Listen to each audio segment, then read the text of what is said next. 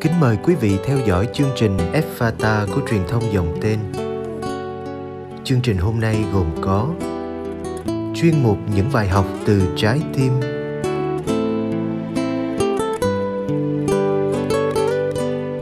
Bây giờ kính mời quý vị cùng lắng nghe chương trình.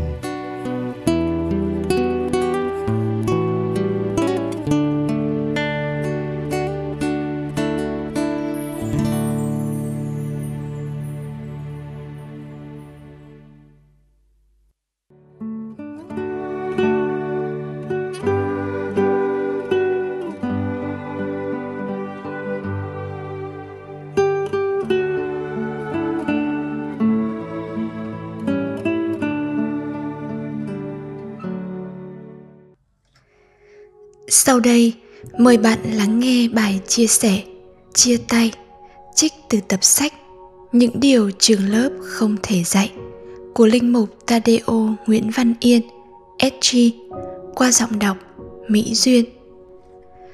Trước khi đặt chân đến miền đất này, tôi nhận được một email dài với những điều cần chuẩn bị cho chuyến đi. Nào trích ngừa sốt vàng da, chuẩn bị thuốc sốt rét, thuốc chống muỗi, nào là chấp nhận sự khắc nghiệt, bụi và nóng, tôi cảm tưởng chuyến đi này sẽ rất dài. Và ngay từ khi mới bước lên máy bay, tôi cũng đã cảm nhận như thế. Thay vì theo lịch trình chuyến bay chỉ tốn 11 tiếng kể cả đợi, thì chuyến bay của tôi phải hết 45 tiếng.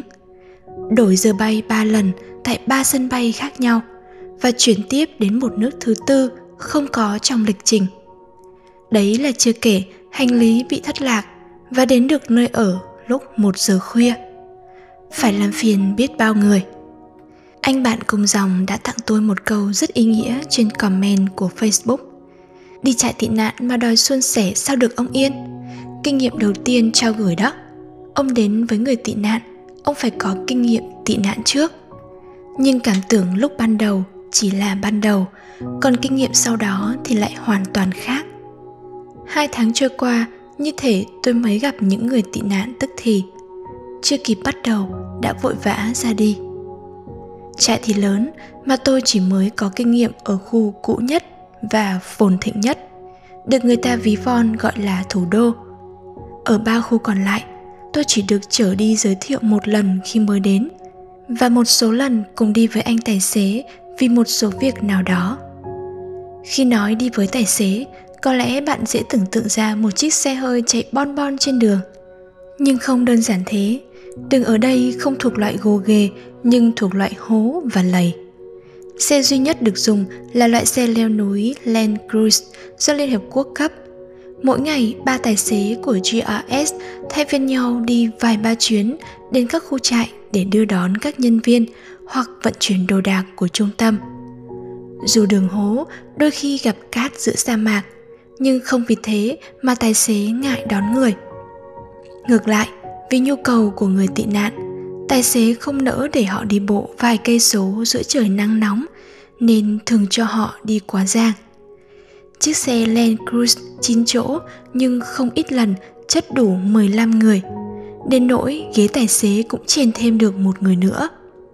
Thông thường, nếu tôi đi chung thì tôi sẽ là người chia đôi ghế với tài xế, nhờ lợi thế nhỏ con. Chỉ tội anh tài xế ngồi lệch sang một bên và lái chiếc xe chở gần gấp đôi số chỗ cho phép, băng qua các con đường vừa chạy vừa nhảy. Nhưng sau những trận mưa thì còn vui hơn, vừa đi vừa ra đường hoặc mở đường mới. Ngồi trên xe, tôi liên tưởng đến những chiếc xe dù nhét khách trong những lần về thăm nhà dịp tết khi còn đi học ở Sài Gòn. Tôi đã không ít lần giờ khóc giờ cười vì là nạn nhân của xe khách cơm tù mà ngày nay có vẻ không còn. Dù liên tưởng đến cảnh ấy, nhưng tôi vẫn cảm thấy vui vì cùng một cảnh nhưng với hai lý do hoàn toàn khác nhau. Xe này nhét vì lợi nhuận, còn xe kia nhét vì tình thương. Thường, những người tị nạn di chuyển từ khu này sang khu khác để đến bệnh viện, cách trung tâm tư vấn học hành hay đơn giản là đi cho biết thủ đô. Bầu khí trên xe cũng khác dù nhồi hay nhét người ta vẫn trò chuyện cười đùa như thể cùng nhau đi hội. Đây là điều dễ hiểu đang lội bộ giữa vùng đất nắng nóng, không một bóng cây, lại được lên xe ngồi, vừa nhanh hơn, vừa mát hơn, lại có người để trò chuyện, còn gì bằng. Bóng cây chẳng có gì lạ ở khu vực nhiệt đới gió mùa, nhưng lại rất hiếm ở khu vực nhiệt đới gần xích đạo. Nếu ở khu vực nhiều mưa, chỉ cần vài năm không người chăm sóc thì khu vườn biến thành rừng rậm.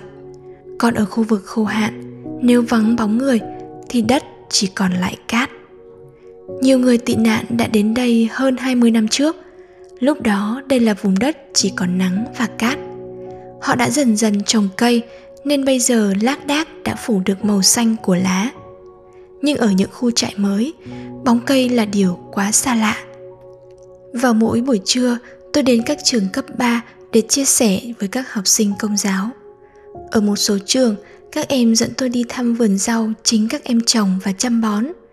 Ở đây, học sinh được chia thành các nhóm và nhận những phần đất riêng để trồng rau. Mục đích chính là để có thức ăn, nhưng qua đó cũng để tập cho các em biết chăm sóc cây cối và môi trường. Ở đây đất không quá xấu, chỉ tội là không có nước. Buổi trưa, dù nam hay nữ đều ra vườn, người xách nước, kẻ cày đất. Có lẽ vì thời tiết không thuận lợi nên ở đây người ta quen với chăn nuôi hơn là trồng trọt. Dẫu sao, học sinh thấy được thành quả của mình và được hưởng chính thành quả ấy cũng là nguồn động viên lớn để các em nhìn thấy tương lai. Vào mỗi buổi chiều, tôi đến với mỗi cộng đoàn nhỏ khác nhau để cầu nguyện và chia sẻ. Bắt đầu từ cuối tuần trước, tôi đã nói lời chia tay với nhóm đầu tiên. Thật bình thường, cuộc sống có đến thì phải có đi. Nhưng tôi ngạc nhiên vì thái độ của họ khi tôi nói sẽ ra đi vào tuần tới. Họ là những người nam sudan một số người biết tiếng anh nhưng hầu hết phụ nữ thì không. Thường khi họ nói thì cần thông dịch tôi mới hiểu. Và ngược lại tôi nói cần thông dịch lại thì họ mới hiểu. Khi tôi nói sẽ đi với đủ kiểu tay chân phụ họa, họ cười. Nhưng khi họ được thông dịch lại, họ im bặt và nhìn tôi như thể tôi đang nợ họ điều gì, làm tôi cảm thấy nghẹn nghẹn. Họ không chấp nhận tôi từ biệt trước một tuần, tôi đành phải hứa sẽ trở lại ngay trước ngày đi. Dĩ nhiên, buổi chia tay chẳng có gì rình rang ngoài những bài ca điệu nhảy, nhưng lòng tôi nghẹn lại chút thổn thức khi chân bước đi, nhưng mặt ngoái lại và vẫy tay chào họ. Khi đủ thân quen thì tôi lại ra đi. Trước khi đi, một chị đã hỏi tôi, sao anh không lấy vợ? Tôi trả lời, nếu tôi có vợ, sao tôi có đủ tự do để đến đây? Tôi phải lo cho vợ con tôi chứ. Vậy anh không cảm thấy thiếu vắng điều gì đó sao? Tôi thú thật với lòng mình và cũng chia sẻ với chị về điều này là con người, có một gia đình riêng là điều đáng mơ ước lắm chứ. Đôi khi, tôi cũng cảm thấy trống trải khi nhìn thấy bạn bè đem khoe cả vợ lẫn con. Quả là quá đẹp. Tôi đã từng rất vất vả trong nhiều năm để chọn lựa. Cả hai lối sống đều rất quý và tôi phải chọn một. Mỗi người có một con đường riêng, nên tôi phải chọn điều quý hơn đối với tôi. Bỏ đi một điều quý là đáng tiếc nhưng có được điều quý hơn là đáng giá. Không dành tình yêu riêng cho một người, tôi có tự do để yêu nhiều người hơn. Tôi không có gia đình riêng để chăm sóc, nên tôi thấy mình có trách nhiệm chăm sóc nhiều người. Tôi không có những đứa con bằng máu thịt, nên tôi trở thành cha của những đứa trẻ theo một nghĩa khác. Bù lại một mái ấm cố định, tôi có anh em khắp nơi dù là ở việt nam, roma châu âu, châu phi hay bất cứ nơi nào trên thế giới. Mỗi khi tôi bước vào nhà của dòng, tôi cảm thấy đó là nhà mình với tất cả sự thân thương như của những ngày đầu mới bước vào dòng. Hơn thế nữa, mỗi khi tôi đến đâu, người ở đó đều coi tôi như là người nhà của họ. Cụ thể là lúc này, chỉ sau một thời gian ngắn, dù tôi á, họ phi mà họ đã không muốn tôi rời khỏi họ. Dù đôi lúc tôi cũng cảm thấy cô đơn, nhưng chưa bao giờ thấy mình cô độc. Ngược lại, lời của thầy trí thánh vẫn luôn đúng với tôi. Tất cả những ai bỏ nhà cửa, anh chị em, cha mẹ, vợ con, ruộng vườn vì danh thầy thì sẽ được gấp trăm và được sự sống đời đời làm gia nghiệp. Cuối cùng, tôi hỏi chị tôi đến đây với tư cách là người có vợ và người không có vợ. Chị thích cái nào hơn? Chị trả lời bộc phát cách hồn nhiên. Dĩ nhiên là anh tự do không có vợ vẫn thích hơn rồi. Ít nhất chọn lựa của tôi cũng mang lại cho người ta cảm giác gần gũi. Tại nhà nhân viên của GRS, họ cũng làm một bữa chia tay đơn sơ mà cảm động. Bình thường thì thức ăn sẵn đó, người ăn trước kẻ ăn sau, tùy ai thích giờ nào. Nhưng tối hôm chia tay, chúng tôi cùng ăn chung với nhau, khoảng 20 người, mỗi người kể một kỷ niệm của họ với tôi, vừa ăn vừa kể. Có những chuyện hết sức nghiêm túc, nhưng cũng có những chuyện rất hài. Có người kể làm cho mặt ai cũng xỉu xuống, nhưng cũng có người kể làm cả nhà cười bể bụng lâu lâu tôi cũng xen vào vài câu chuyện giữa tôi với họ thường những lúc thế này tôi có khiếu hài hơn những lúc khác khiến cho một anh chàng giặc nước. Đến cuối buổi, tôi xin phép nói lời cuối cùng. Ai cũng đợi tôi phát biểu chính thức điều gì đó. Ngược lại, tôi mở cặp, lấy bọc kẹo mút, rồi đi đến vòng quanh tặng mỗi người một cây. Đến người cuối, tôi nói với họ, Cây kẹo ngọt này là một biểu tượng để cảm ơn các bạn về thời gian ngọt ngào tôi ở cùng các bạn. Mà kẹo mút nhâm nhì mới ngon. Sau đó một cô bé đã nói lại với tôi. Khi nhìn thấy tôi quay lại lấy cái cặp Ai cũng ngạc nhiên trố mắt nhìn. Không biết tôi lấy thứ gì trong khi họ chờ tôi nói. Nhưng khi thấy bọc kẹo mút Họ lắc đầu nói với nhau.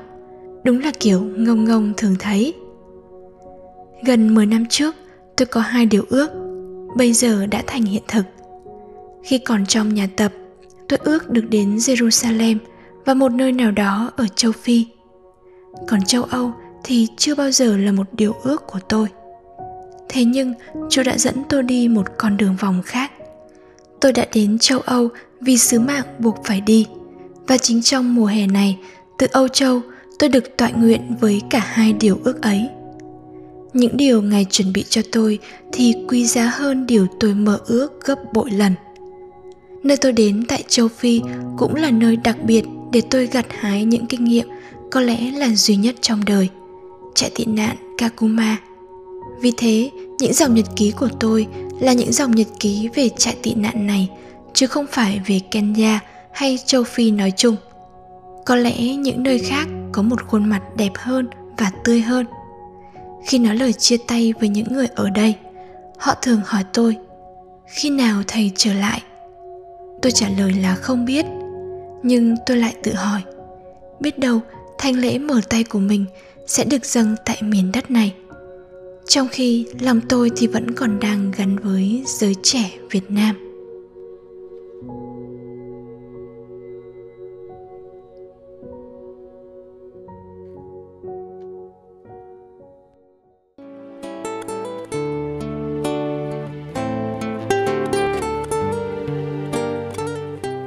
Cảm ơn quý vị đã theo dõi chương trình. Xin Chúa chúc lành cho ngày sống của quý vị. thank you